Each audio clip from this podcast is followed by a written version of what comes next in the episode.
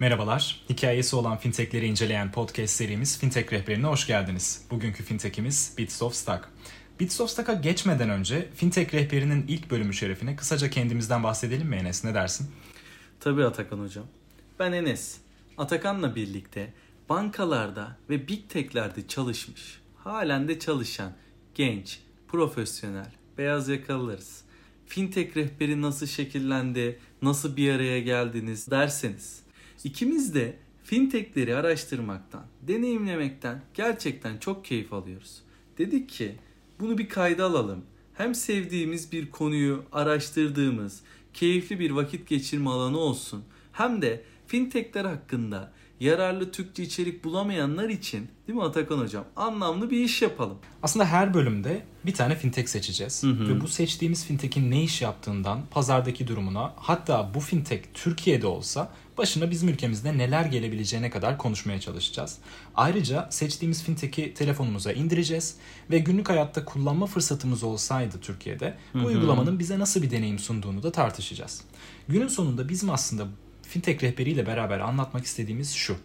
Diyelim bir finans şirketinde çalışıyorsunuz bizim gibi veya fintechler hakkında araştırma yapıyorsunuz veya mesleki açıdan hiçbir bağlantınız yok ama fintechleri çok seviyorsunuz ve ilginiz var. O zaman biraz keyifli ama aynı zamanda da ciddi detaylara odaklanmış bir podcast serimizi başlatıyoruz hocam. Fintech rehberine hoş geldiniz. O zaman hadi başlayalım. Bits nedir, ne yapar? Stock bildiğimiz ödül ve sadakat programlarını challenge ediyor. Klasik bir sadakat programı düşünelim. Mesela müşteriler harcadıkça X puan veya X para gibi bir ödül alıyor olsun. Türkiye'de bankalar bu tarz birçok pazarlama programına sahip. Hatta en yaygınlarından kırmızılı bir bankanın kredi kartı değil mi hocam hemen aklımıza geliyor. Tabii. Harcadıkça çip para kazandırıyor. Biz of Stock peki neyi farklı yapıyor? Stock'la entegre olan işletmeler müşterilerine yapılan harcamalar karşılığında alışılagelmiş puan veya cashback gibi ödüller kazandırmıyor. Onun yerine ilgili işletmeden hisse veya kripto kazandırabiliyor. Bir tane örnekle de aslında akıllarda netleştirelim. Hı hı. Bits of Stock'ın anlaşmalı olduğu bir marka örneği Apple olsun. Hepimizin aşina olduğu bir marka. Apple'a gidiyorsunuz ve Apple Store'da veya online store'da bir harcama yapıyorsunuz. Hı hı. Bits of Stock'ın Apple'la anlaşmalı olduğu oran üzerinden Apple hissesine sahip oluyorsunuz. Peki ama burada tabii şöyle bir durum var. Sadece bir pay Apple hissesi yaklaşık 155 dolar şu anda. Ne ara 155 dolar oldu ya? Abi biz bu bölüm için hazırlıklara ilk başladığımızda senle bir hisse 135 dolardı. Hı hı. E, Yani Apple yine bildiğimiz gibi diyebiliriz sanki. Değil mi? Neyse konuyu dağıtmayalım. Şimdi küçük bir hesaplama yapalım. Senin her seferinde 155 dolarlık bir pay hisse kazanabilmek için Apple'da kaç dolarlık bir harcama yapman lazım? Yani yaptığın harcamanın yaklaşık %5'ini dahi stock olarak hediye ediyoruz dese Bits of Stock sana. Senin 3000 dolardan fazla bir alışveriş yapman gerekiyor Apple Store'da. Doğru. Sanki bir pay Apple hissesi için her seferinde 3000 dolarlık bir alışveriş yapmak pek karlı değil. Hı hı. Tam da bu noktada Bits of Stock ekibi çok güzel bir çözüm buluyor abi. Kısmi pay hediye ederek sorunu çözüyorlar. Tabi biraz açmamız lazım kısmi pay kısmını. Açalım Atakan. Şimdi aslında kısmi pay konusuna Türkiye'de yatırımcılar aşina. Türkiye'de 500 bin kullanıcı aşmış bir trading platformu var. Bizi dinleyenler de mutlaka biliyordur. Midas. Midas bu konuda lokal olarak öncü. Midas üzerinden bir Apple hissesi satın almak istediğinizde isterseniz pizza dilimi gibi parçalı hisse alabiliyorsunuz. Benzer şekilde Biz of Stock da müşterilere pizza dilimi gibi parça hisse senedi kazandırıyor. Tabi Midas'ta farkı ne hocam? Şimdi Midas'tan kendi paranla bu işlemi yapabiliyorsun ve kısmi pay alabiliyorsun. Ama burada gidip bir alışveriş yapıyorsun. Bu alışverişin sonucunda bir kısmi pay elde ediyorsun. Yani toparlarsak harcadıkça bir lot değil 0.01 lot bile kazanabilirsin. Yani kabaca bir hesapla 3000 dolar yerine 30 dolarlık bir harcamayla Amerikan borsasında bu harcamalarınız sayesinde yatırımcı olabilirsiniz. İşe bir de işletmeler gözüyle bakalım. Şimdi bir business olarak loyalty ve reward programınız var. Müşterilerinize puan yerine parçalı hisse veya kripto hediye etmek istiyorsunuz. O zaman yapacağınız şey çok basit. Gidiyorsunuz abi. Bisoft platformuna entegre oluyorsun. Peki sence Atakan Türkiye'de herhangi bir marka bunlarla çalışıyor mu? Maalesef abi maalesef şu an Türkiye'de değiller. Ama Türkiye'de olsaydı Bits of Stock ve buradan bir markayla Hmm, çalışıyor hmm. olsaydı ne olur diye birazdan konuşacağız zaten. Şimdi istersen Bits of Stock'ın takımına daha yakından bakalım ve aldıkları yatırımları konuşalım. Bits of Stock 2016 yılında kurulmuş. 3 tane kurucusu bulunuyor. Bits of Stock kurucusu ve genel müdürü Arash Asadi, dijitalden sorumlu kurucu ortak Colin Kantz ve teknolojiden sorumlu kurucu ortak Ryan Gary. Ofisin merkezi Manhattan'da e, ama ayrıca Amsterdam'da da bir ofisleri var.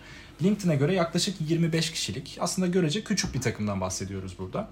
Crunchbase verilerine de hızlıca bakalım.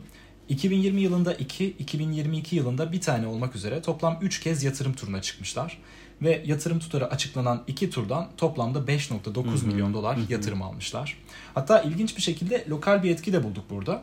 Araştırmaya devam ederken gördük ki FIBA Holding'in startuplara yatırım yapmak için kurduğu Finberg var biliyorsun. Hmm, evet birçok da yatırımları var. Aynen öyle. Finberg'in de Bits of Stock'ın yatırımcıları arasında olduğunu artık biliyoruz. Süper. Peki şimdi podcast'imizin ilk bölümü. Biz podcast'imizin ilk bölümü için havalı bir unicorn veya dekakorn seçebilirdik değil mi Atakan? Peki niye böyle bir tercih yapmadık abi? Çok güzel nokta abi. Çünkü Bits of Stock'ın bir felsefesi var. Yani şaka bir yana gerçekten de Beast of Stock'la başlamayı tercih etme nedenimiz tam olarak Beast of Stock'ın kuruluş felsefesiyle ilgili. Şimdi bizim bakış açımızla yani fintech rehberinin bakış açısıyla Beast of Stock'ın örtüştüğü bazı noktalar var. Birinci olarak dünya üzerinde giderek artan bir gelir adaletsizliğinden bahsediyoruz. Ve Stock'ın da yakaladığı üzere finansal sistem bizce de gelir adaletsizliğini giderek arttırıyor. Peki nasıl arttırıyor? Birazdan Stock'ın kendileriyle ilgili yazdıkları satırları size okuyacağız. İstersen Atakan o kısımdan bir alıntıyla başlayalım. Amerikalıların en zengin %10'luk kesiminin şu anda tüm ABD hisse senetlerinin %89'una sahip olduğunu görüyoruz ki Hayli bu yüksek, çok yüksek. çok yüksek ve borsanın servet eşitsizliğini artırmadaki rolünü oldukça net bir şekilde vurgulayan rekor bir seviye. Hı hı. Benzer bir durum Türkiye için de geçerli bu arada. 2022 Borsa İstanbul verilerine baktık. 1 milyon lira ve üzeri portföy sahiplerinin toplam portföy değeri içindeki payı Ekim'de %73 seviyesinde abi. Hatta şunu da paylaşalım. 2021 sonunda yayınlanan bir Borsa İstanbul haberine göre en düşük ortalama portföy büyüklüğü 20-24 yaş arasındaki gruba ait. Yani diyorsun ki Atakan borsa yatırımının doğrudan gelir adaletsizliğini arttırdığını Stock söylüyor. Biz de düşünüyoruz. Ama bizce de bu durum değiştirilebilir. Tabii ki yani böyle gelmiş olması böyle devam edeceği anlamına gelmiyor. Şimdi Beast of Stock'ın da bu adaletsizliği azaltmak ve bunun da ötesinde birlikte çalıştığı şirketlerin de cirolarını artırmaya yardım etmek için kurulduğunu gördük. Aslında biraz gerçekçi bir şekilde sorunları çözmeyi deneyen bir girişim diyebiliriz sanki. Hem eşitsizliğin farkındalar hem de şirketlerin ciro yapmak istediklerini iyice içselleştirmişler. Bu sebeple gerçekçi bir fikir olarak yorumladık ve fintech rehberine Bits of Stock'la başladık. Onların hazırladığı bir metinden de felsefelerini Türkçe'ye çevirdik ve dilimiz döndüğünce aktarmaya çalışalım. Şimdi hayli güzel bir metin bu. Umarım gerçekten Atakan'ın da dediği gibi dilimiz döndüğünce aktarabiliriz. Mülkiyet ekonomisi geliyor ve kalıcı olacak. Önümüzdeki 10 yıl insanların bir araya gelerek servet eşitsizliğinin ve finansal adaletsizliğin üstesinden gelme iradesi için çok önemli bir 10 yıl olacak. Servet eşitsizliği uçurumu dünyanın en zengin %1'lik kesiminin 6.9 milyar insanın iki katından fazla servete sahip olduğu, öbür taraftan insanlığın yarısının ise günde 5.50 dolardan daha az bir gelirle yaşadığı anlamına gelmektedir. Ve eşitsizlik aynı zamanda cinsiyetçidir. Ekonomik piramidin en tepesinde trilyonlarca dolarlık serveti elinde tutan, servetleriyle güçleri katlanarak artan, çoğunluğu erkeklerden oluşan çok küçük bir grubu görüyoruz. Erkeklerden daha az gelire ve daha az varlığa sahip olan kadınlar dünyanın en yoksul hanelerinin en büyük bölümünü oluşturuyor ve bu oran giderek artıyor. Ancak bu uçurumun giderilmesi sadece siyasi bir tercih değildir. Eşitlik ve zenginliğin yeniden dağıtımında bir paradigma değişikliğine, yeniden dağıtımın ana aracısı olan hükümetten uzaklaşarak müşteriler ve şirketler arasındaki ekonomik ilişkiye odaklanmaya ihtiyaç vardır. Bir düşünün, her 1 dolarlık vergi gelirinin sadece 4 senti servet üzerinden alınan vergilerden gelirken ultra zenginler vergi yükümlülüklerinin %30'undan kaçınmaktadır. Serveti yeniden dağıtmak için şirketlerin ve müşterilerinin teşvikleriyle uyumlu daha iyi bir mekanizma küresel ölçekte bir mülkiyet ekonomisidir. Genç nesiller hisse senetlerini duydukları heyecan artmasına rağmen tarihteki en az yatırım yapan nesildir. Yaşları 19 ile 29 arasında değişen genç yetişkinlerin %68'inin yatırım yapılmış ya çok az parası var ya da hiç parası yok. Öte yandan Amerikalıların en zengin %10'luk kesiminin şu anda tüm ABD hisse senetlerinin %89'una sahip olduğunu görüyoruz ki bu borsanın servet eşitsizliğini artırmadaki rolünü vurgulayan rekor bir seviyedir. Biz Stock, Zara, Five Guys, Popeyes ve çok daha fazlası gibi önde gelen markalarla yapılan günlük alışverişler aracılığıyla müşterileri kısmi hisselerle ödüllendirerek bu sorun üstesinden gelmeyi amaçlıyor. Yatırım yapma konusunda engelleri ortadan kaldırarak fırsatlar yaratan şirket yatırımı herkes için evrensel olarak erişilebilir hale getirerek oyun alanını düzleştirmeye çalışıyor. İş bununla da bitmiyor. Markalar Y kuşağı ve Z kuşağı yeni müşterileri çekmek ve elde tutmak için yılda 200 milyar doların üzerinde yatırım yapıyor. Toplam 1,5 trilyon dolarlık harcama gücüyle rekabet kızışıyor. Bisoft Stock, puan, uçak mili ve geri ödeme programları gibi geleneksel sadakat programlarına meydan okuyor. Elde edilen veriler de umut verici. Sonuçlara göre Stock Rewards'un dolar bazında etkinliği %2000 iken Cashback'in etkinliği sadece %351'dir. Ne yazmışlar değil mi abi ya? İçinden sen de yürüyün be helal olsun diye geçirdin değil mi Atakan? Geçirmez olur muyum ya? Valla çok sağlam bir manifesto. Hem son kullanıcıyı düşünüyor hem de şirketleri etkilemeye çalışan sağlam bir yazı aslında. Şimdi gelelim işin kullanıcı deneyimine. Bitstop Stock henüz Türkiye pazarında yok. Dolayısıyla uygulama marketlerinden erişebilmek mümkün değil. Evet. Ama biz tabii fintech rehberi olarak Bitsoft Stack'ı telefonunuza indirip kullanmanın nasıl bir deneyim olduğunu test ettik. Ve şimdi bu deneyimi olabildiğince görselleştirmeye çalışacağız. Öncelikle Bitsoft Stack'ı ücretsiz bir şekilde indirebiliyorsun abi. Hmm. Yani e-postan varsa hesap oluşturabiliyorsun. Bunu yapmak için önce uygulama marketten tamam. indiriyorsun. Sonra da e-postadan hesap açıyorsun. Hı hı. İkinci olarak banka hesabını uygulamaya bağlaman gerekiyor. Şimdi tabii Atakan bu durum özellikle yurt dışındaki diğer pek çok ödül uygulamasında da geçerli olan bir standart değil mi? Tabii tabii. Çünkü yani uygulamalar ancak bu şekilde senin yaptığın harcamaları takip edebilir ve bu harcamalar üzerinden ilgili kazandığın ödülleri hesabına aktarabilir. Harcamaların takibi için de Bitsoftstack Amerika'daki yüzlerce bankayla anlaşmalı. Dolayısıyla yüzlerce banka hesabı Bitsoftstack'a bağlanabiliyor. Bu arada burada yine güzel bir nokta şu. Kredi kartından da yapsan harcamanı, debit hı hı. kartından hı da yapsan fark etmez. Kısmi hisse ödülünü kazanabiliyorsun. Hı hı. Şimdi Bitsoft Stock'la anlaşmalı markalar üzerinden yapacağın harcamalarını istersen daha önce de bahsettik. Gidip fiziki Hı-hı. mağazadan yapabilirsin veya online alışveriş olarak yapabilirsin. Apple örneğinde konuştuğumuz gibi. Burada Hı-hı. önemli olan tek şey şu. Kartından anlaşmalı bir markanın alışverişinin geçmiş olması lazım. Yani Apple Store'dan fiziki de yapsan, online alışverişte de yapsan kredi veya debit kartını kullanman ve bu karttan harcama geçirmen lazım. Hı hı. Kullanıcı arayüzü olarak burada sade bir tasarımı tercih etmiş Bitsoft Stack. Hı hı. Uygulamaya ilk girdiğimizde açılan ana sayfanın en tepesinde kazanç tutarın yer alıyor. Tamam. Bu rakamın altındaysa en son kazançların listeleniyor. Yani kısmi pay kazancı sağladığın marka, bu markada yaptığın alışverişin tutarı ve bu tutardan kazandığın kısmi hisse büyüklüğü bilgileri. Tamam. Burada şunu da belirtelim. Halka açık olmayan şirketler halka açık şirketlerle anlaşmalıysa bu şirketlerde yapılan harcamalardan da aslında sen kısmi pay kazanabiliyorsun. Tamam şimdi buraya kadar okey ama hani bu kısım biraz teknik oldu. Bir örnekle kolaylaştıralım mı Atakan? Tabii abi. Örneğin sen yukarıda manifestoyu okurken Five Guys'dan bahsetmiştin. Five Guys Virginia merkezli bir fast food şirketi ve limited şirket. Hı hı.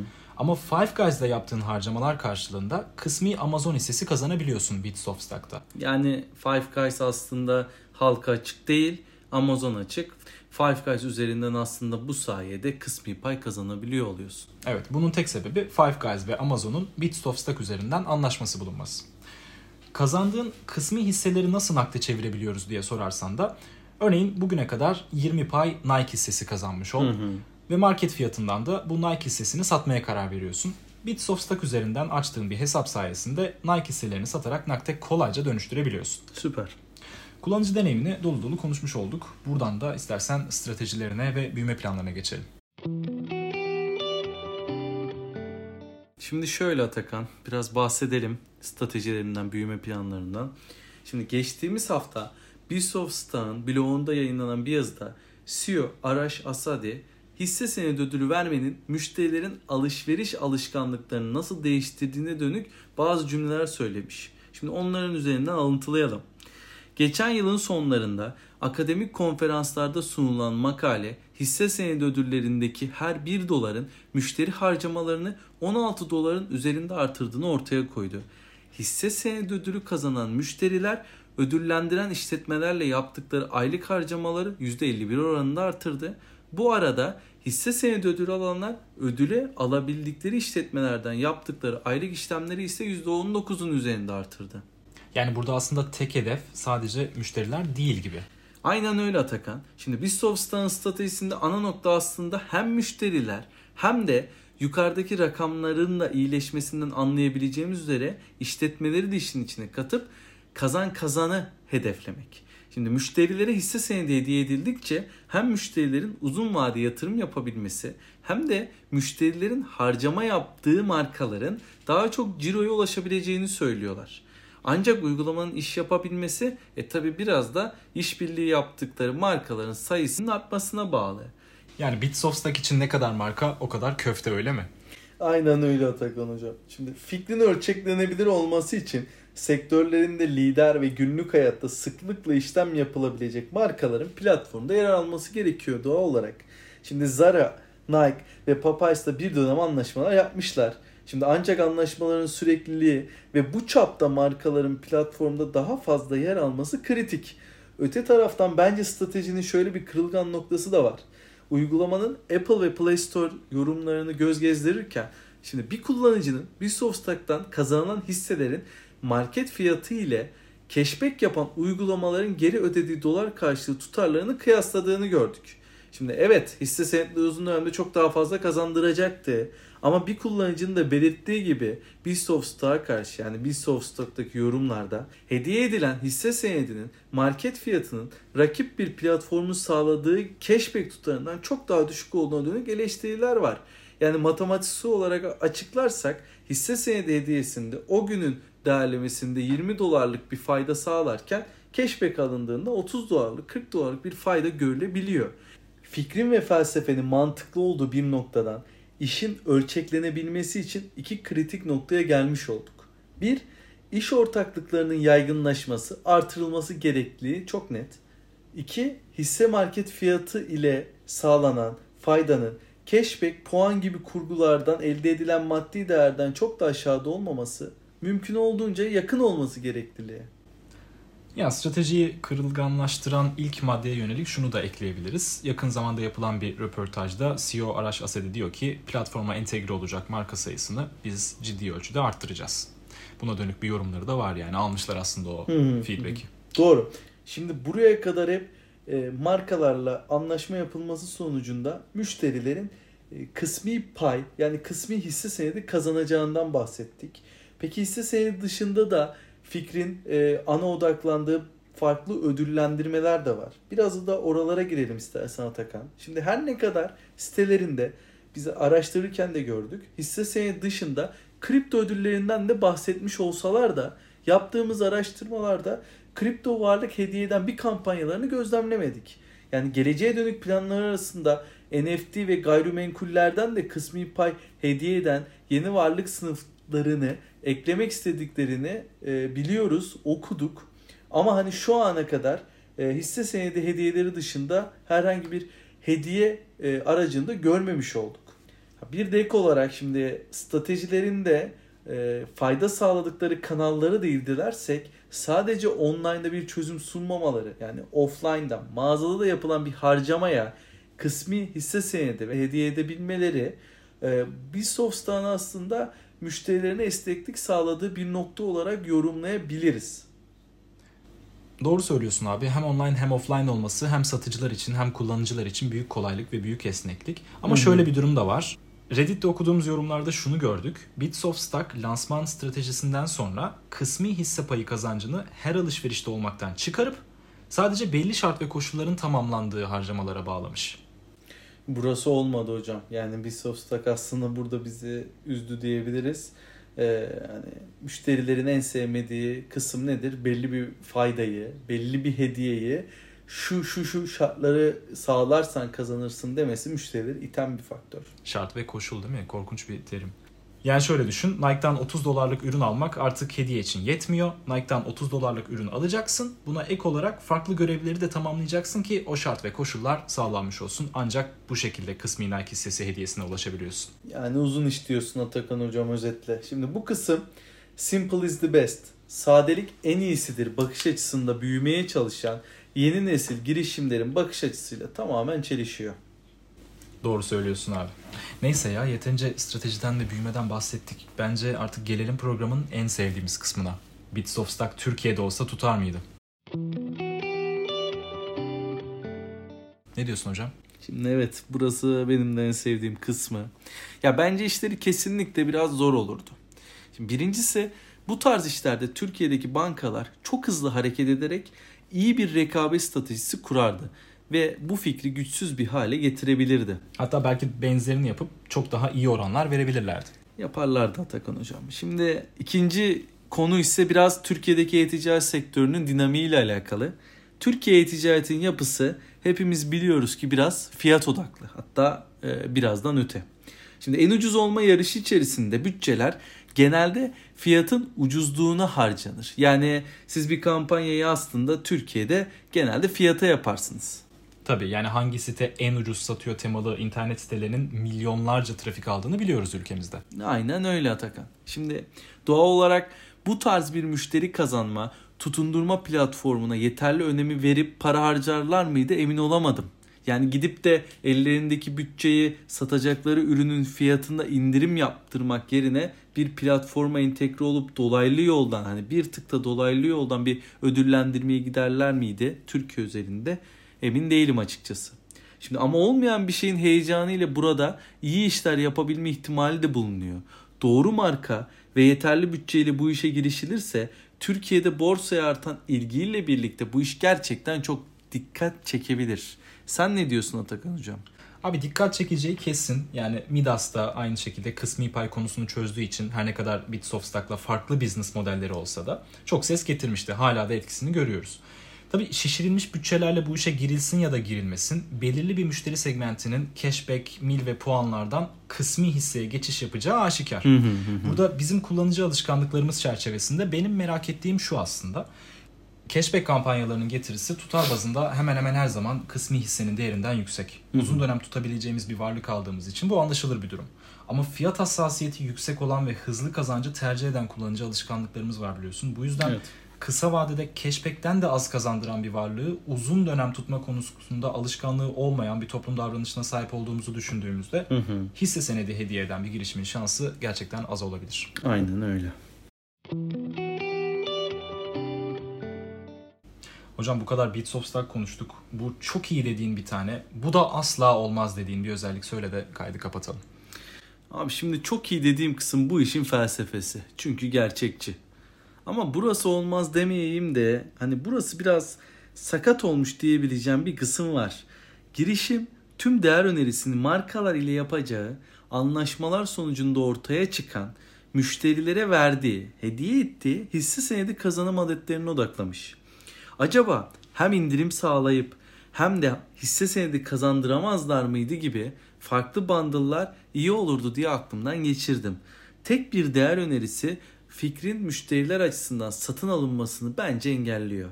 Benim maddelerim bunlar Atakan. Sende de var mı birer tane böyle madde? Abi katılıyorum. Felsefesi ne diyecek hiçbir şey yok. Zaten ilk bölümün konuğu da felsefesinden dolayı Bits of yapmıştık.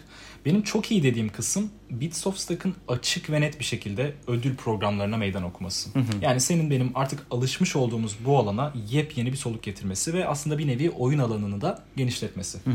Çok emin olamadığım kısmına gelirsek de bak hatırlarsan o zaman da bahsetmiştim. Hı. Daha uygulamada geçirdiğim ilk 5 dakikada uygulamada yer almasını beklediğim şirketleri bulamamıştım. Sonra üstüne araştırmıştık ve bu şirketlerin dönem dönem gelip dönem dönem gittiğini görmüştük. Evet, evet. E bu aslında senin de az önce dediğin gibi şunu getiriyor bize. Uygulamadan yararlanmam yüksek ölçüde benim günlük hayatımda olan şirketleri barındırmasıyla doğru orantılı. Hı hı. Yani benim cüzdanımı açtıran şirketler app'te yoksa benim de app'e girmek için fazla bir motivasyonum olmuyor. Olmuyor aynen. Özetle uygulama markalara bağımlı. Şimdi gerçekten şimdi son cümlen Bistofs'tan iş planının zorlanacağı, gözlemimize göre de hali hazırda da neden zorlandığını çok net bir şekilde anlatıyor. Ne dersin? Bistofstak defterini artık kapatalım mı? Bu bölümde Bits of Stock'ı konuştuk. Gelecek programda da hikayesi olan bir fintech'i dinlemek için bizi takipte kalın.